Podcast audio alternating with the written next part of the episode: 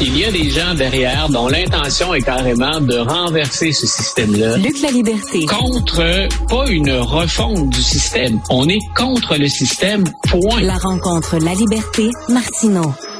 Alors, pour ceux qui nous écoutent en direct, c'est une nouvelle de dernière heure de notre confrère Maxime Delan. Deux écoles juives du quartier Côte-des-Neiges à Montréal ont été ciblées par des coups de feu dans la nuit de mercredi à jeudi. La police a ouvert une enquête pour trouver les responsables. C'est ça, maintenant, on est rendu là à Montréal. On tire sur des écoles juives. Vous savez pas à quel point ça me terrifie. Euh, bonjour, Luc. Oui, bonjour Richard. Euh, écoute, euh, ben justement, on va parler du euh, Parti démocrate qui est déchiré alors que tout, tout, va bien pour Donald Trump dans les sondages. Le Parti démocrate est déchiré justement sur la question israélienne. Voilà, puis on a vu cette semaine, il y a une des là, Rachida Tlaib, dont on a déjà parlé. C'est pas la première fois qu'elle défrait la chronique non plus.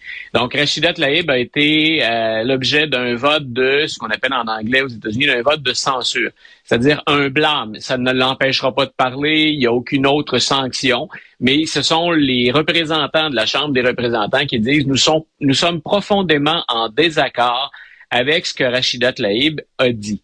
Donc, ce qui est important à retenir là-dedans, les républicains sont majoritaires. Ils pouvaient très bien voter selon la ligne de parti, puis être euh, capables d'enregistrer cette dissension, là, ou cette, cette contradiction très forte. Il y a 22 démocrates qui ont voté avec eux.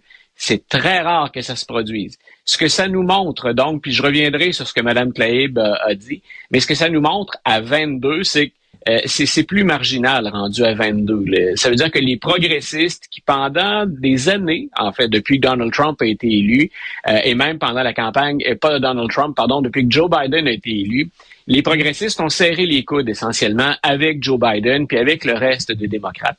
On sait qu'il y a des dissensions, on sait qu'il y a une aile plus progressiste, mais en, guillemets, on jouait en équipe depuis un certain temps. Mais cette fracture ou cette division à hmm. l'intérieur du parti, depuis que le Hamas est entré sauvagement euh, pour euh, assassiner et massacrer des civils, ce fossé-là, cette division-là, elle est réapparue. Et ce que Mme Tlaib dit, donc, grosso modo, ce qu'elle a laissé entendre carrément, ça pour les démocrates, ça fait mal, c'est que Joe Biden, ni plus ni moins, protège, donne son aval ou est complice d'un génocide perpétré par le gouvernement de M. Netanyahou. Donc, euh, on va très, très, très loin quand on dit ça. Je pense que personne ne va nier qu'il y a des victimes civiles mhm. en Palestine, qu'on ne vise pas que le Hamas, que pour en arriver à coincer le Hamas, j'ai envie de te dire, on, a effectivement pris pour acquis que ça venait avec la mort de civils, et ça, de ça, on peut discuter, et de mhm. ça, donc, euh, il, ne faut pas faire de, de, de cachette. Mais elle dit, le président, donc, est complice d'un génocide. Et de l'autre, elle y est allée d'une déclaration sur son compte anciennement Twitter, sur son compte X, dans lequel elle revient sur un slogan qui est cher aux Palestiniens, euh, particulièrement réutilisé par le Hamas. C'est un peu un slogan, un leitmotiv donc d'attaque et de guerre.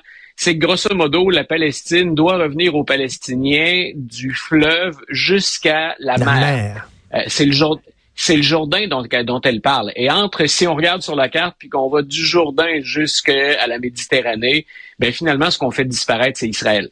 Donc, euh, c'est de ça dont on l'a euh, accusé, grosso modo, c'est ça qu'on lui a reproché.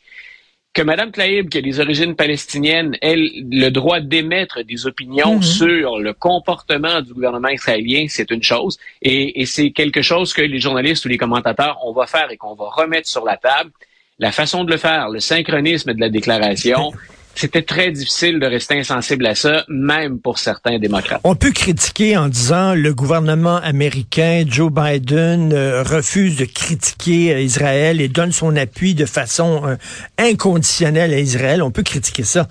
Mais de là à dire c'est un génocide qui est perpétré par Israël, là, c'est vraiment du dérapage. écoute, on parle de la division au sein... de... oui, Juste une chose, donc, elle le fait à partir des États-Unis. Et ce qu'on constate pour Mme Tlaib, c'est que si on peut parler d'islamophobie, euh, je, fais le lien avec la triste nouvelle que tu as annoncée, la terrible nouvelle que, tu partageais avec les, auditeurs qui écoutent en direct. Euh, Madame Tlaib, c'est comme si elle faisait, euh, si elle omettait le fait qu'aux États-Unis, c'est l'antisémitisme qui est à la hausse. Donc, en tenant des propos aussi durs et aussi enflammés, elle donne, c'est triste de le dire comme ça, mais elle donne du gaz finalement à l'antisémitisme. Et c'est, au moment où on se parle, c'est le plus grand danger qui guette les Américains. Et si Mme Tlaib était à l'écoute du débat hier, les républicains, eux, ont pas fait dans la dentelle. Je sais pas comment Joe Biden va répondre à ce qu'il a entendu hier. Euh, et je dis pas que c'est bien. Je dis juste quand on, essaie de voir comment au plan politique on va s'en sortir. Hier, les républicains étaient les cinq qui étaient sur scène, entre guillemets, all-in derrière Israël. Il y a personne qui a parlé du volet hum, humanitaire, il y a personne qui a parlé de la ah, Palestine, parce qu'on sait que dans la population américaine, le, sentiment va d'abord vers euh, Israël qui c'est ce qu'on présente, a le droit de se défendre, hein, puis a le droit de lutter contre le Hamas. Hier, donc, les, les candidats disaient pas euh, attention aux civils. Quelqu'un comme Ron DeSantis a dit en anglais finish the job, éliminez-les le Hamas. Donc, euh, je, ne sais pas si je suis un progressiste. J'ai comme l'impression qu'éventuellement, je suis pas mal mieux servi par mon président, par M. Biden, qui a eu un discours nuancé, mais peut-être pas assez au goût des progressistes. Si j'ai le choix entre ça et la version républicaine, je pense que mon choix est assez facile à faire. Et là, on affaiblit notre président en même temps qu'on contribue à un climat de, de, de, haine, de violence et, je le répète, d'antisémitisme qui est à la hausse aux États-Unis. Euh, écoute, on a un extrait du débat d'hier chez les Républicains. On peut écouter ça, et, oui. Euh, mais sans contexte. Je fais, peu, je fais juste je fais juste l'introduire. Donc, moi, j'appelle ça le débat du lance-flamme hier. C'est, écoute, on, est, on a épuisé beaucoup de cartouches. Euh, faut faire parler de nous. Dans certains cas, on jouait littéralement notre campagne. Donc, là, ce qu'on entend, c'est un échange entre, d'après moi, celle qui maintenant est l'option à Donald Trump, mais loin derrière M. Trump. Donc, c'est Nikki Haley qui débat avec Vivek Ramaswamy, qui hier a tiré littéralement sur tout ce qui bouge. J'aime moins l'image dans le contexte où on parlait du hmm. conflit israélo-palestinien, mais hier, c'était parler de moi en bien ou en mal. C'est vraiment la version Trump, c'est, écoute, on défonce tout. Alors, on écoute cet échange-là entre les deux. I want to laugh at why Nikki Haley didn't answer your question, which is about looking at families in the eye.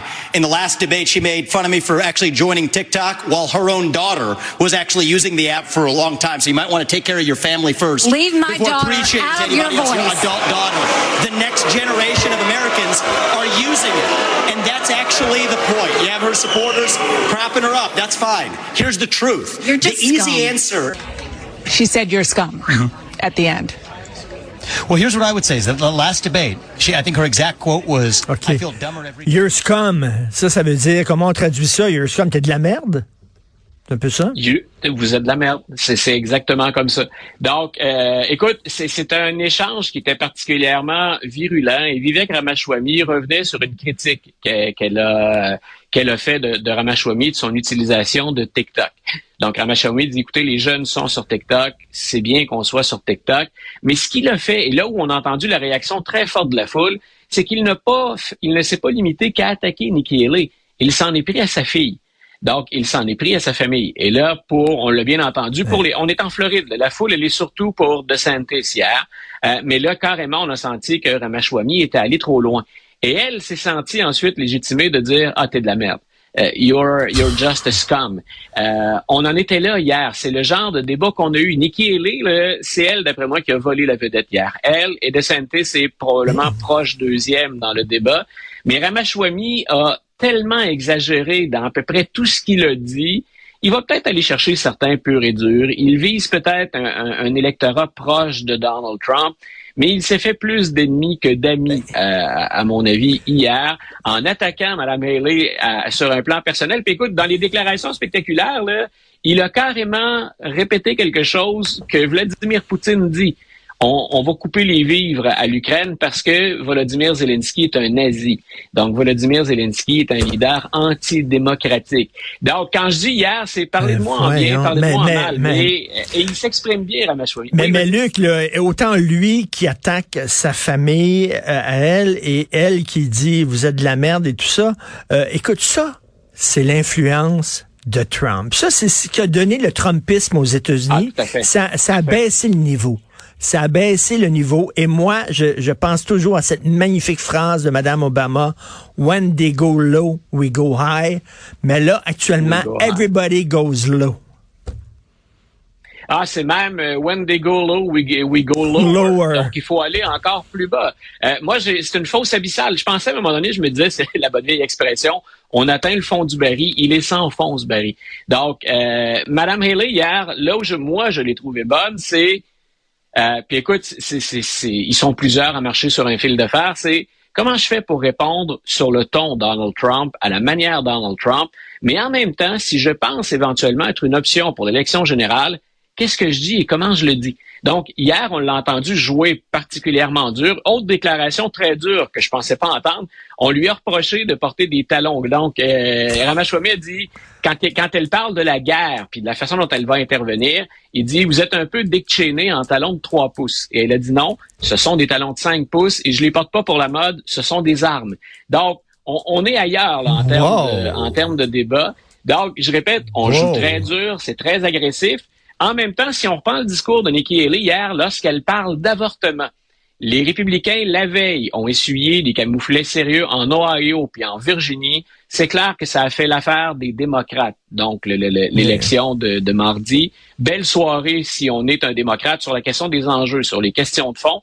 Donc, hier, elle, sur l'avortement, dit, vous savez, je peux comprendre que quelqu'un veuille l'avortement. Euh, donc, il faut viser un consensus, il faut viser une position mitoyenne. Hmm. Elle sait très bien qu'on va jouer la carte dans certains États, on interdit l'avortement, toute forme d'avortement, peu importe le nombre de semaines, mais elle sait aussi qu'on peut perdre aux élections avec ça. Alors hier, c'est intéressant, c'est la quadrature du cercle un peu, c'est pas évident, mais hier, donc, elle a su jouer sur les... Est-ce qu'on aime ou pas? Je suis comme toi. Moi, c'est, on, on, est dans le fond du baril en termes de discours et d'attaque personnelle.